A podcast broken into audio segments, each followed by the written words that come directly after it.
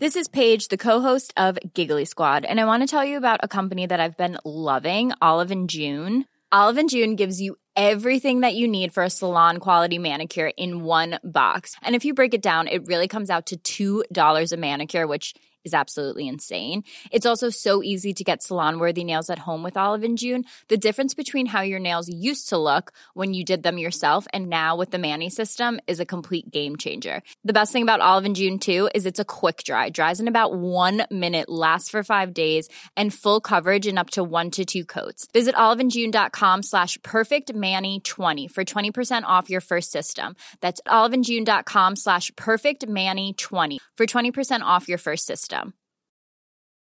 There's never been a faster or easier way to start your weight loss journey than with PlushCare.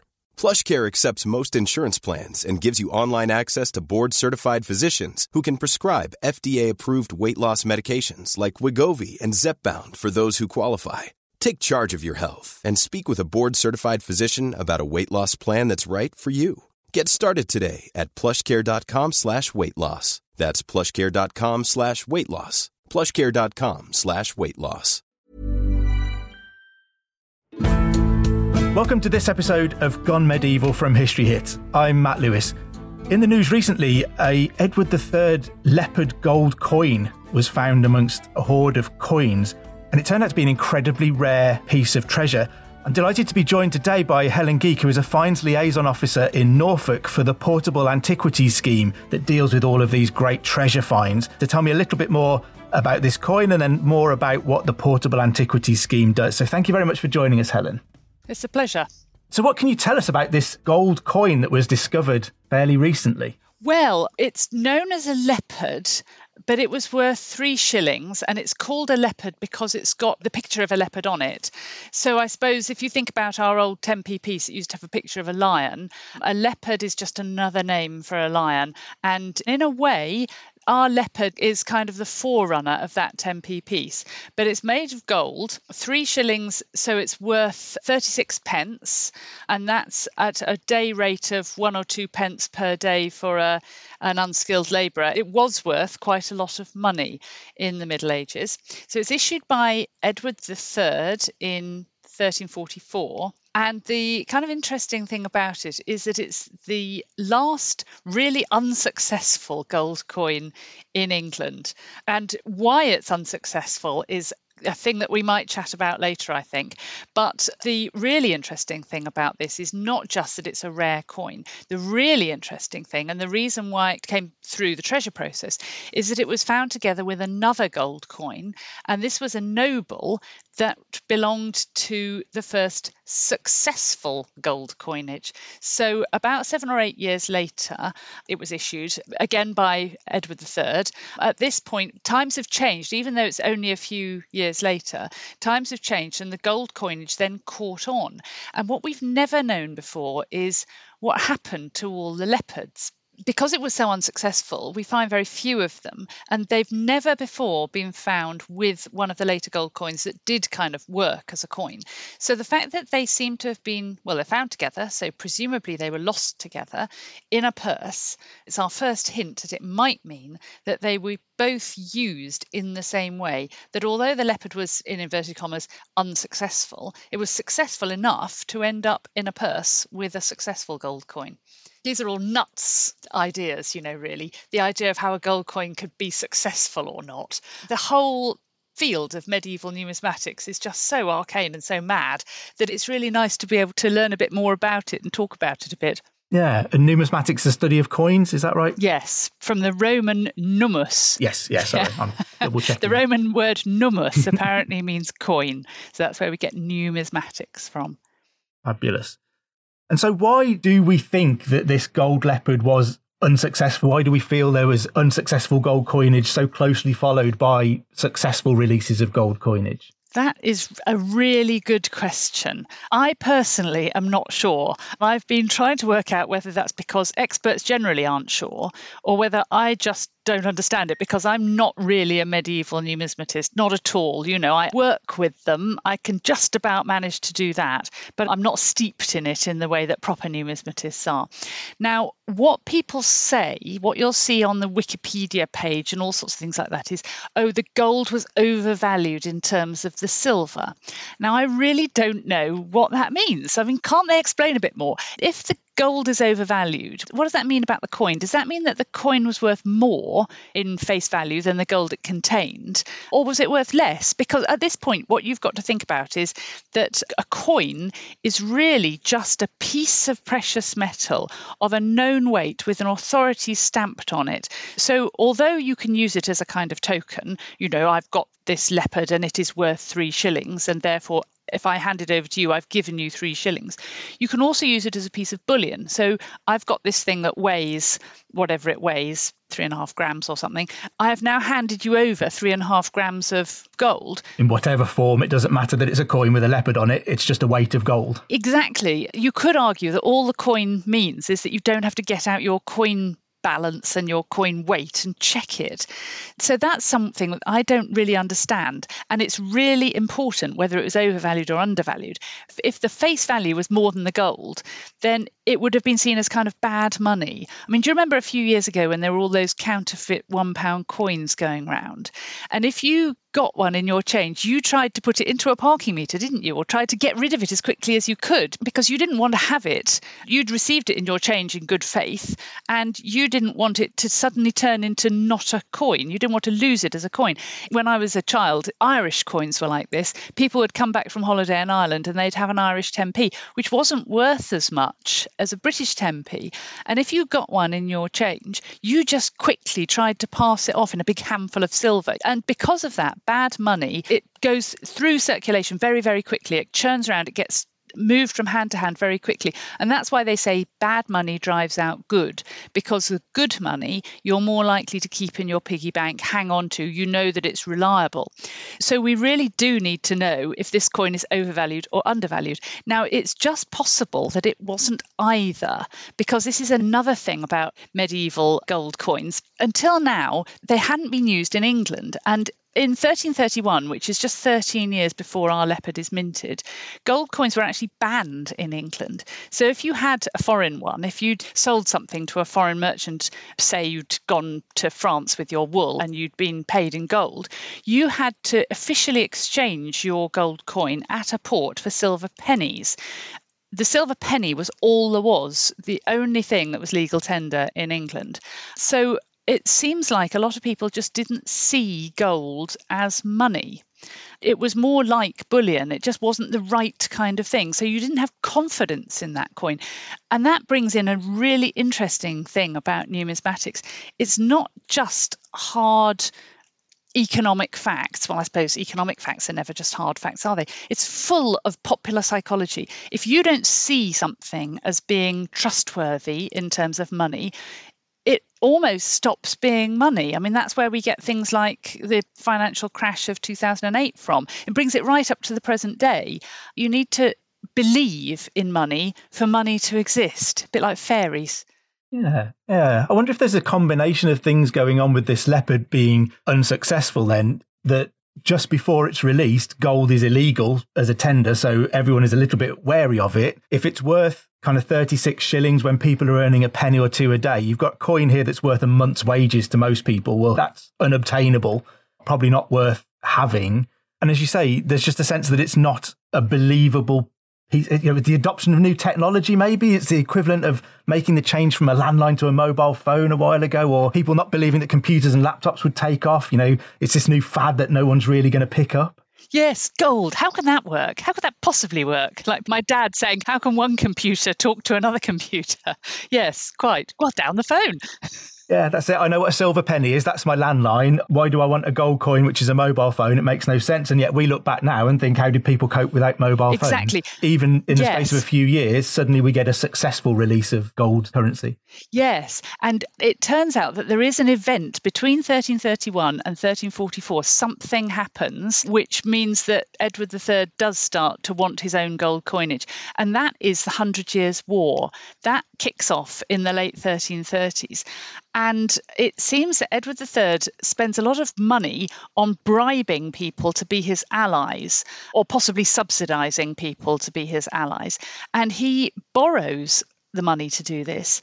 And because the only people that you can borrow this amount of money from in Europe are the Tuscan bankers of Florence, they mint their coins in gold. So he borrows all this enormous amount of gold and spreads it around Europe, most of which is never paid back, incidentally. I did wonder what had happened to that debt or whether the royal family actually went bankrupt at that stage. So gold coins it suddenly does become more familiar in England among the top rank. So maybe that's why he has a go at making his own gold.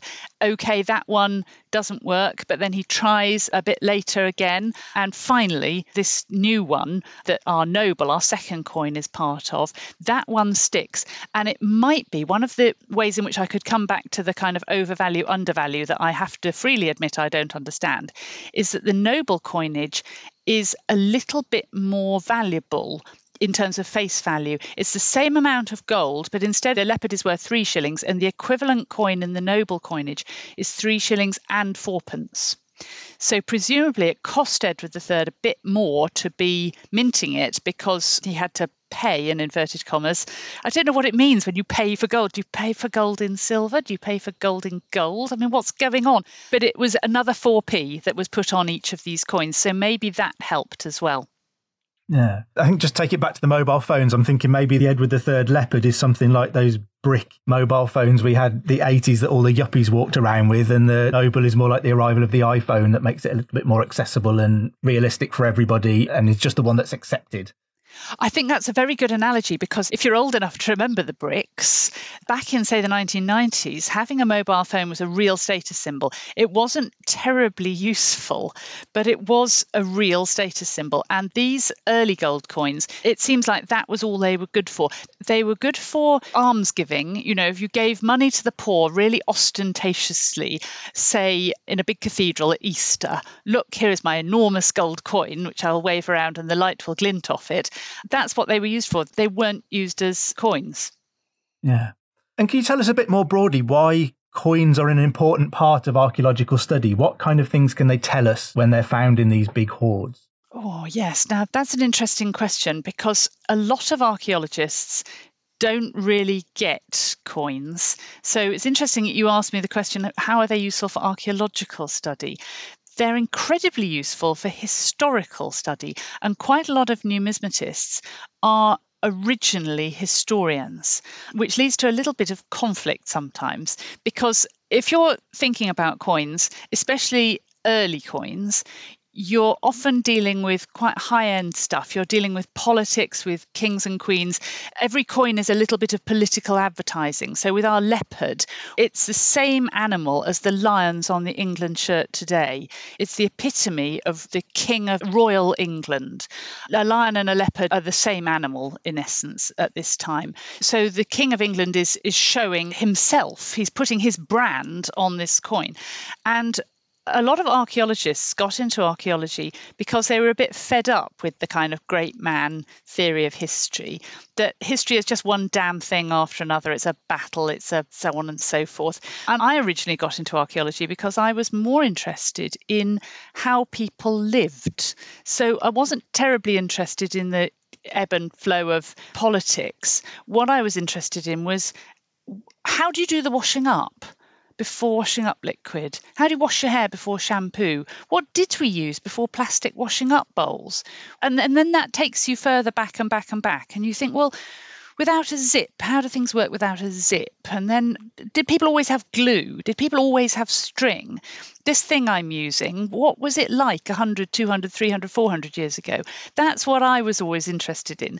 And coins, I mean, I'm terribly interested in how you work and how you physically work an economy with only silver pennies. So you get people like King John, who has to take 9,000 marks, which is two thirds of a pound, out of Corfe Castle. And it ends up he's got 66 sacks of silver pennies, which he has to put on carts. And how difficult is that? How much would they fall through holes in the sack? You know, it's not important, this kind of stuff, is it? It's just daily life. But that's what I find fascinating. Now, numismatists they look at the important stuff. It's not part of daily life necessarily, but it's what king had the power to tax in what way? How do you pay for a war? How do you pay for your castle? What can you do with money?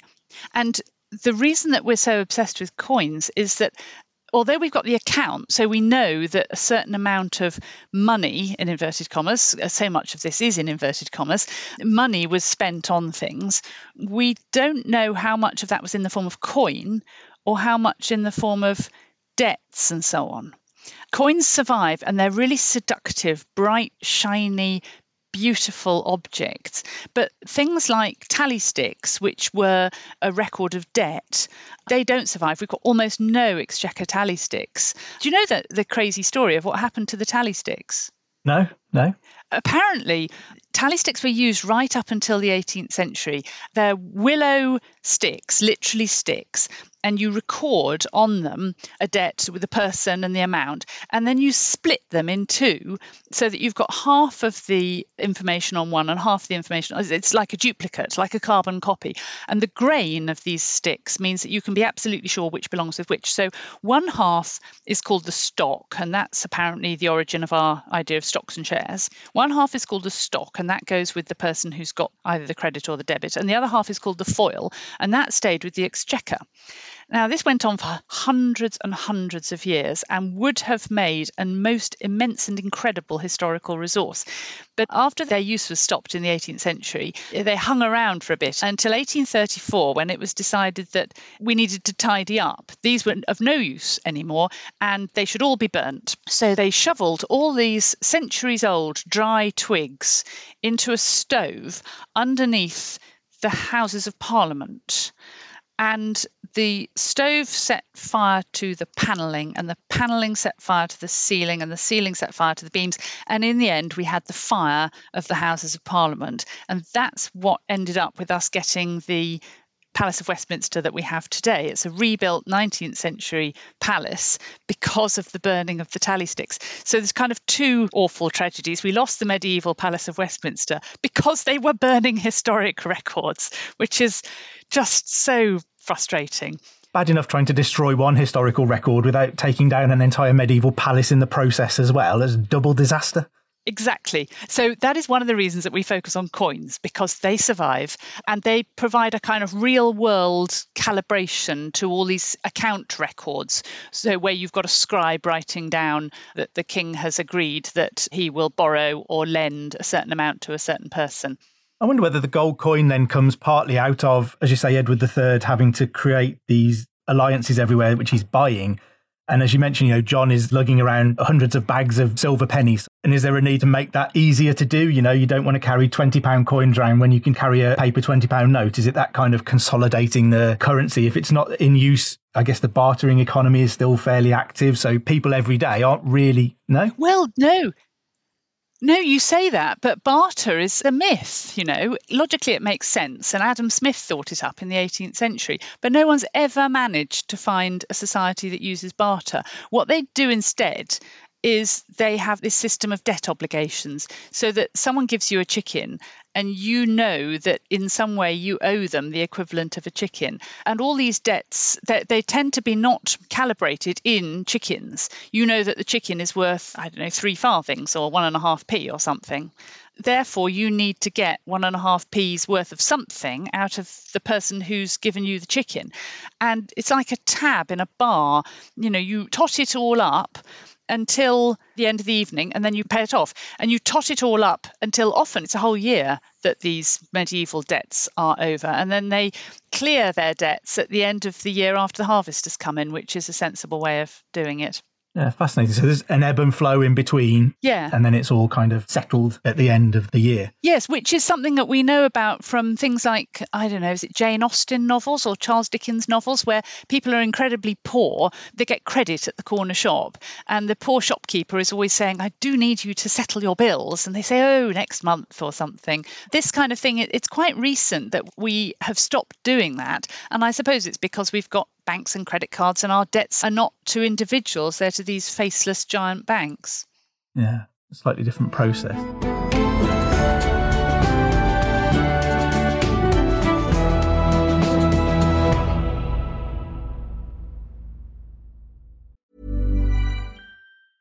Hey, I'm Ryan Reynolds. Recently, I asked Mint Mobile's legal team if big wireless companies are allowed to raise prices due to inflation. They said yes. And then when I asked if raising prices technically violates those onerous two year contracts, they said, What the f are you talking about, you insane Hollywood ass? So to recap, we're cutting the price of Mint Unlimited from $30 a month to just $15 a month. Give it a try at mintmobile.com slash switch. $45 upfront for three months plus taxes and fees. Promoting for new customers for limited time. Unlimited more than 40 gigabytes per month. Slows. Full terms at mintmobile.com. Did Hitler's sexuality shape his worldview? Why did the Black Death lead to the rise of the witch trials? And what are some of the sauciest scandals involving kings and queens at Hampton Court? I don't know about you, but this is the history I want to hear about. If you do too, then join me, Kate Lister, every Tuesday and Friday to find out the answers to all of these questions and more. Listen to Betwixt the Sheets, the history of sex scandal in society, wherever you get your podcasts. Brought to you by History Hit. Hello, I'm James Rogers, and over on the History Hit Warfare podcast, we're marking the 20th anniversary of 9 11. We welcome Joe Dittmar, who was on the 105th floor of Tower 2. He takes us through his personal experience of surviving 9 11 and his escape on that day. We also welcome Jessica DeLong, who provides a different perspective. She served at Ground Zero, and she tells us about the efforts to fight the raging fires and evacuate thousands of people via boat. We're also joined by world leading experts on the history of terrorist hijackings and the history of terror attacks on New York City going back to the 1920s.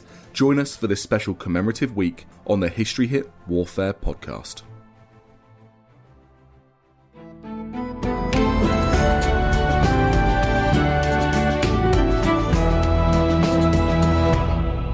The Edward III leopard, it's part of a coroner's inquisition at the moment to determine its proper ownership. So, what is the system behind medieval treasures like this? We mentioned the portable antiquities scheme. Kind of what is that and what does it do?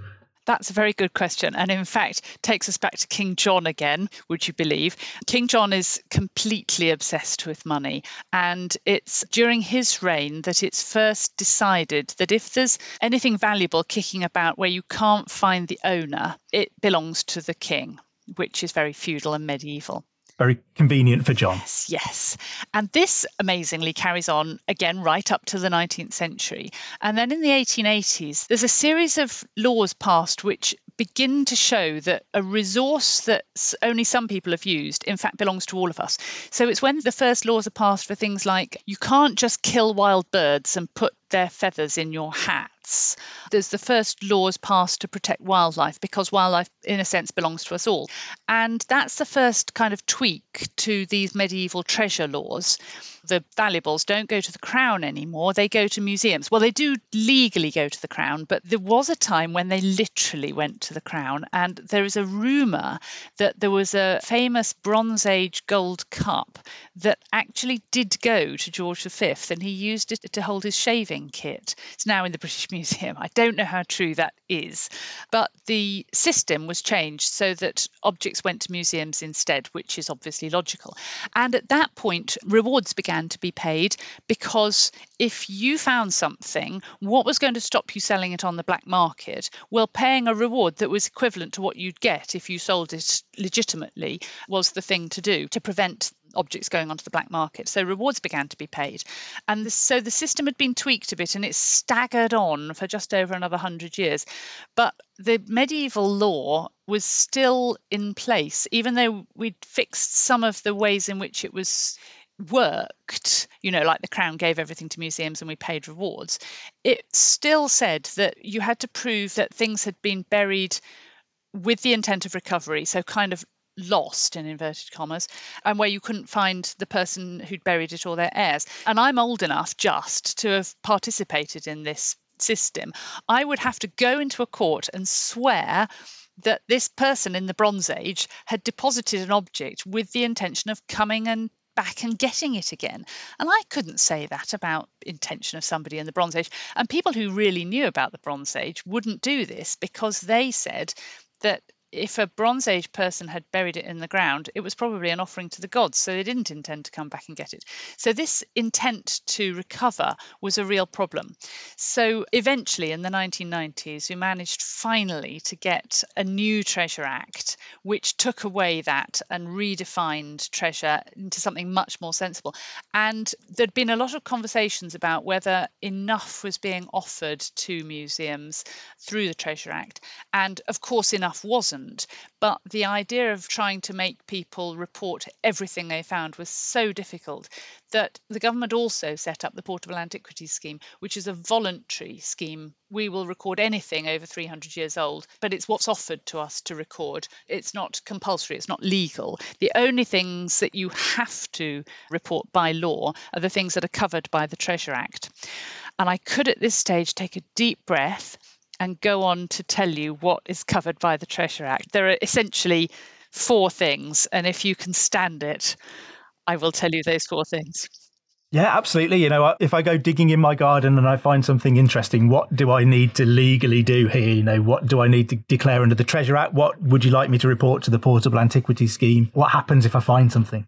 Well, first of all, is it 300 years old or more? Which isn't easy to work out. So it helps that there's somebody friendly in every county who will tell you if they think it's 300 years old or more. So, me or somebody like me. If it's 300 years old or more and it's made of gold or silver, and that's defined as being over 10% gold or silver, then it falls under the Treasure Act, apart from coins. And this is because there are so many silver coins out there. If we tried to put them all into the Treasure Act, then we would cost the state a lot more money than we do at the moment.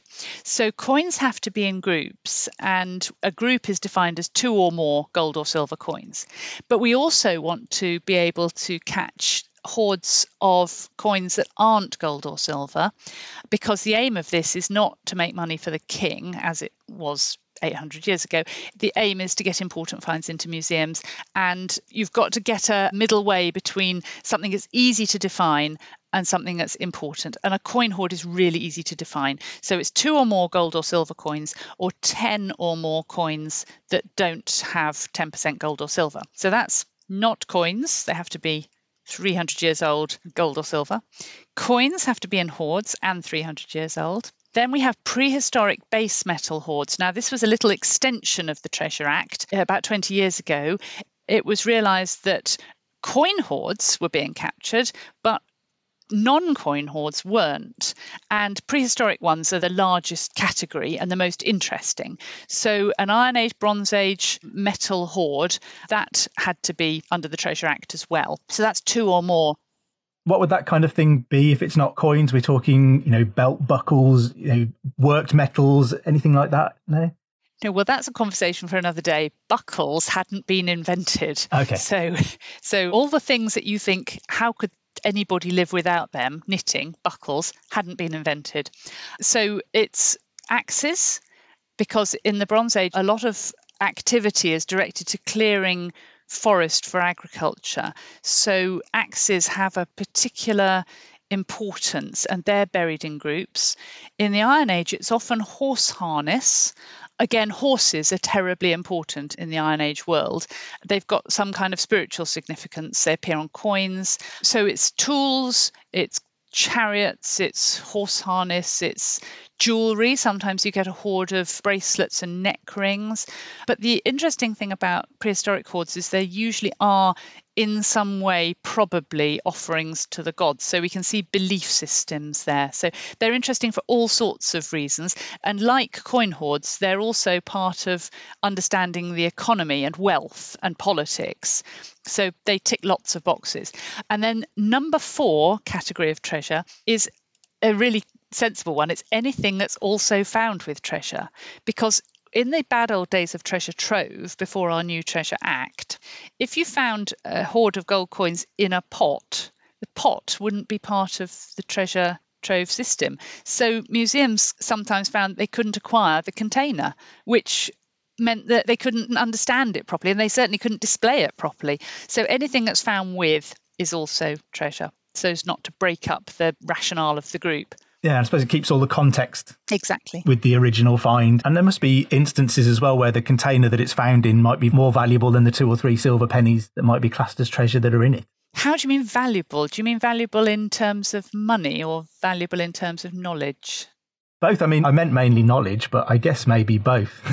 Because the Holy Grail for a museum, of course, is something that's worth an enormous amount in terms of knowledge, but worth almost nothing in terms of money, because the museum that's acquiring the treasure has got to raise the money for the reward. So sometimes things that we would like to claim under the Treasure Act can't be claimed because raising the money for the reward is just so difficult.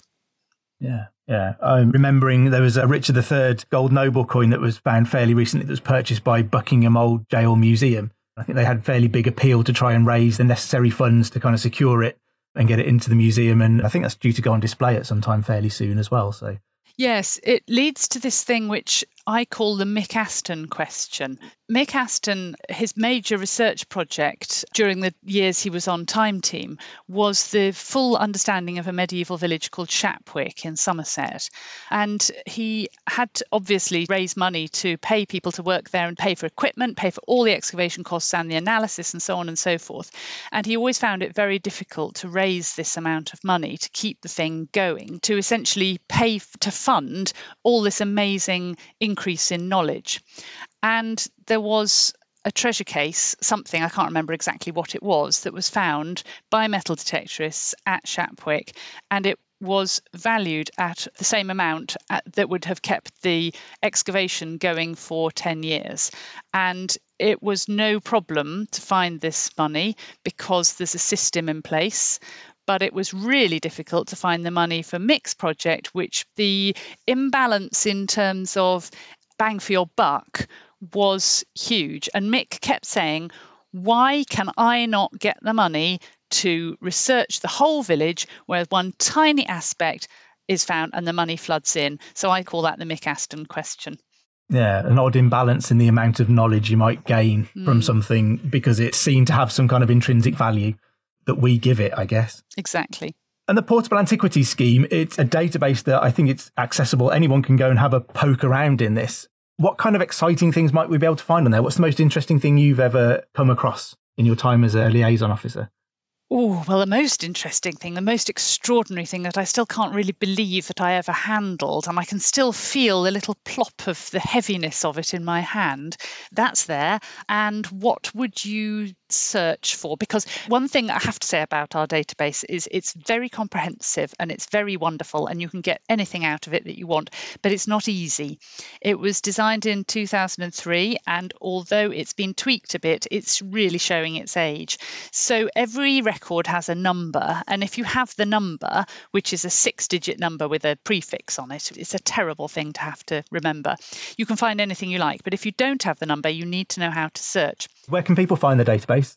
The database is at finds.org.uk forward slash database, or just type Portable Antiquities Scheme database into Google. Other search engines are available. And if you get to the wrong part of our website, you're looking for the black stripe across the top, and the fourth one along is called database. Just click on that, and then you'll find a simple search box.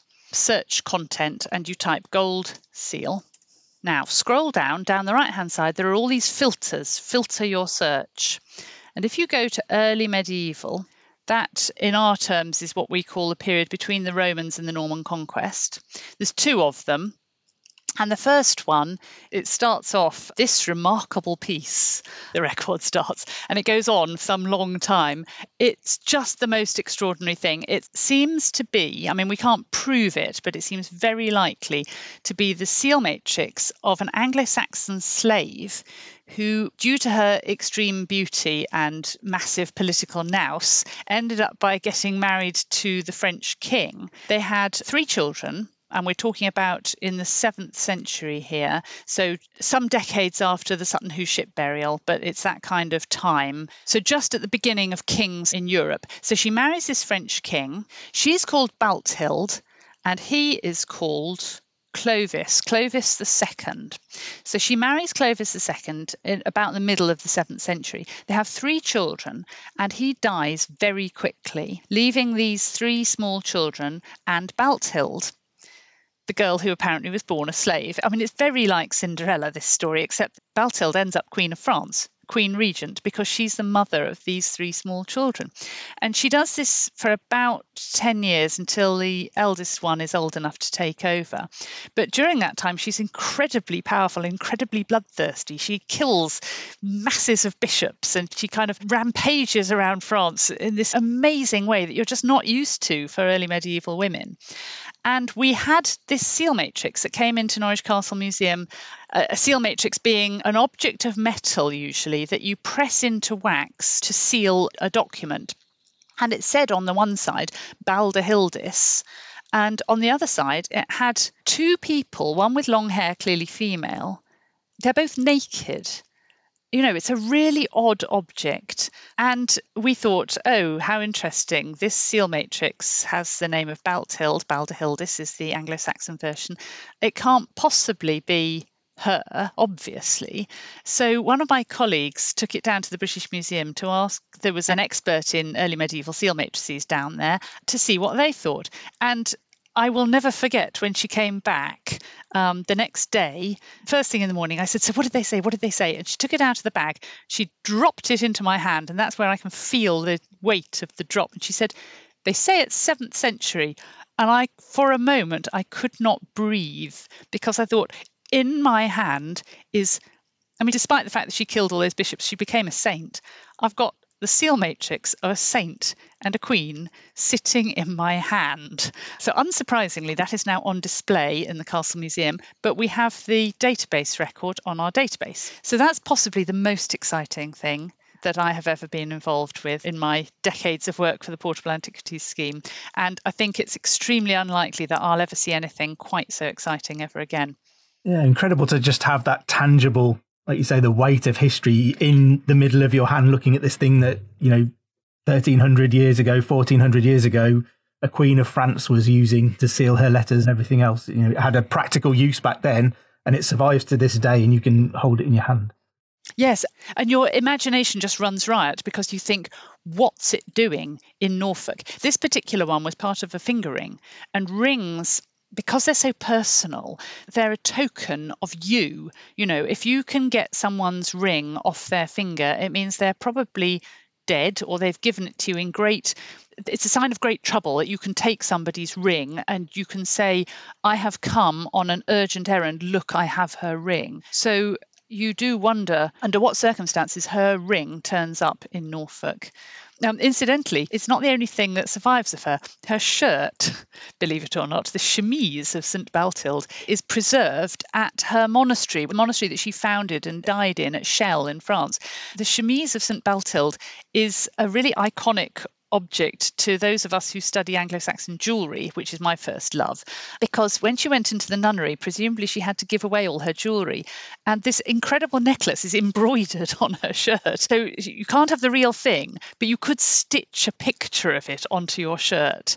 That's another incredibly evocative thing. So, what with her ring and her shirt, St. Balthild, she has such an amazing story and it's so tangible. The thing that I've never been able to understand is why hasn't a film been made about her? Yeah, she sounds so defiant to the end. You know, even when going into a nunnery, she's determined to get round the rules and keep this bit of jewelry. And perhaps it speaks as well to the, you know, the links between France and Anglo-Saxon England that existed during that time. That her seal matrix has ended up back in England to be found, you know, all of those centuries later. Has lockdown been a busy time for you, or has it been quiet? Have people been out with metal detectors roaming around the fields a bit more, or a lot less? Well, it's been quite variable. At first, people weren't going out, and in fact, at times they weren't allowed to go out because it wasn't seen as exercise and it certainly wasn't an essential activity. So at times people haven't been detecting. And then when they're allowed to, they start detecting more because there isn't anything else to do and you're out in the open air, often by yourself. So it's quite a COVID safe activity. What we have found is to begin with, we cleared the backlog of all the fines that usually we get in far more than we can deal with. So we've always got a huge backlog. So we began to sort that out and clear that out. And because we didn't want to be meeting finders to take in their finds as we borrow them to record them. We photograph them, we draw quite a lot of them, and then we give them back. So every time we record something, that's two times that we meet a finder. So we were trying not to take things in just to concentrate on clearing the backlog. We now know that we've got an equally large backlog, but it's in everybody's garage under their bed waiting to be able to bring it in. But the one thing that we carried on doing was treasure because the legal system was never suspended. That has always had to continue because of the legal aspect of the Treasure Act and the fact that coroners get involved, you know, legal officials. So we carried on with treasure, and certainly in Norfolk, there has been no let up in the amount of treasure that has been found. We're almost at the same number of finds as an ordinary year, which is just incredible. I mean, there is just so much stuff still to be found. That's, I think, the main impression that you get when you first start working for the Portable Antiquities Scheme. A lot of people come from doing small studies on small groups of material. I came from doing a PhD on Anglo Saxon jewellery, and you're dealing with a few graves here and a few graves there that contain women who've been buried in their clothing with their jewellery. And you make inferences about what's found where and you see patterns and so on. And then you come and work for the Portable Antiquities Scheme, and just everything is found everywhere. And there's so much data, you can't make any sense of it to begin with. And this was really my introduction to big data. We were one of the first archaeological places to realize that big data had got to be treated in a different way. And we're still really trying to find the best ways of researching it. And that's another reason why people should go and look at our database. If you feel that you can do something statistically or with distributions or something, all the data is out there on our database and you can download it in spreadsheets and you can fiddle with it and you can do all sorts of things. You can draw distribution maps. It's all there waiting for people to do. And a lot of the time, we don't commission research, we just wait for people to spot that there's something interesting they could do. And lo and behold, somebody turns up from who we've never met. You know, we still have this amazing volunteer from the Cairngorms who just does all this research over the internet. And in the end, he was so fantastic that we gave him a little grant so he could come and give us a talk at a conference about his work. And he just came out of nowhere. In essence, he was just a member of the public. So we just like everybody to get involved as much as they can. Yeah, fantastic. It sounds like an incredible resource, and I think I'm probably going to spend the rest of my day learning about St. Balthild. Seems like a fascinating story to be had there. Absolutely. Well, thank you so much for joining us, Helen, to tell us a bit about the work of the Portable Antiquities Scheme and a bit about the background of that Edward III leopard coin. That's been really great.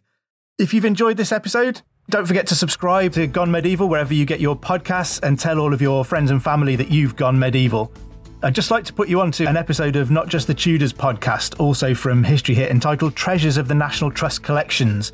Uh, it delves into 12 treasures from Cardinal Wolsey's purse to a spangled bed. So, if you'd like to learn a little bit more about historical treasures, it's a great place to continue on from this chat.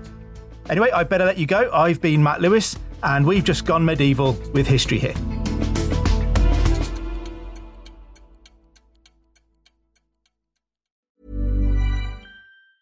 Planning for your next trip? Elevate your travel style with Quince. Quince has all the jet setting essentials you'll want for your next getaway, like European linen, premium luggage options, buttery soft Italian leather bags, and so much more. And it's all priced at 50 to 80% less than similar brands. Plus, Quince only works with factories that use safe and ethical manufacturing practices. Pack your bags with high-quality essentials you'll be wearing for vacations to come with Quince. Go to quince.com slash trip for free shipping and 365-day returns. Thank you for listening to this episode of Gone Medieval. Please follow this show wherever you get your podcasts. It really helps us out and you'll be doing me a big favour.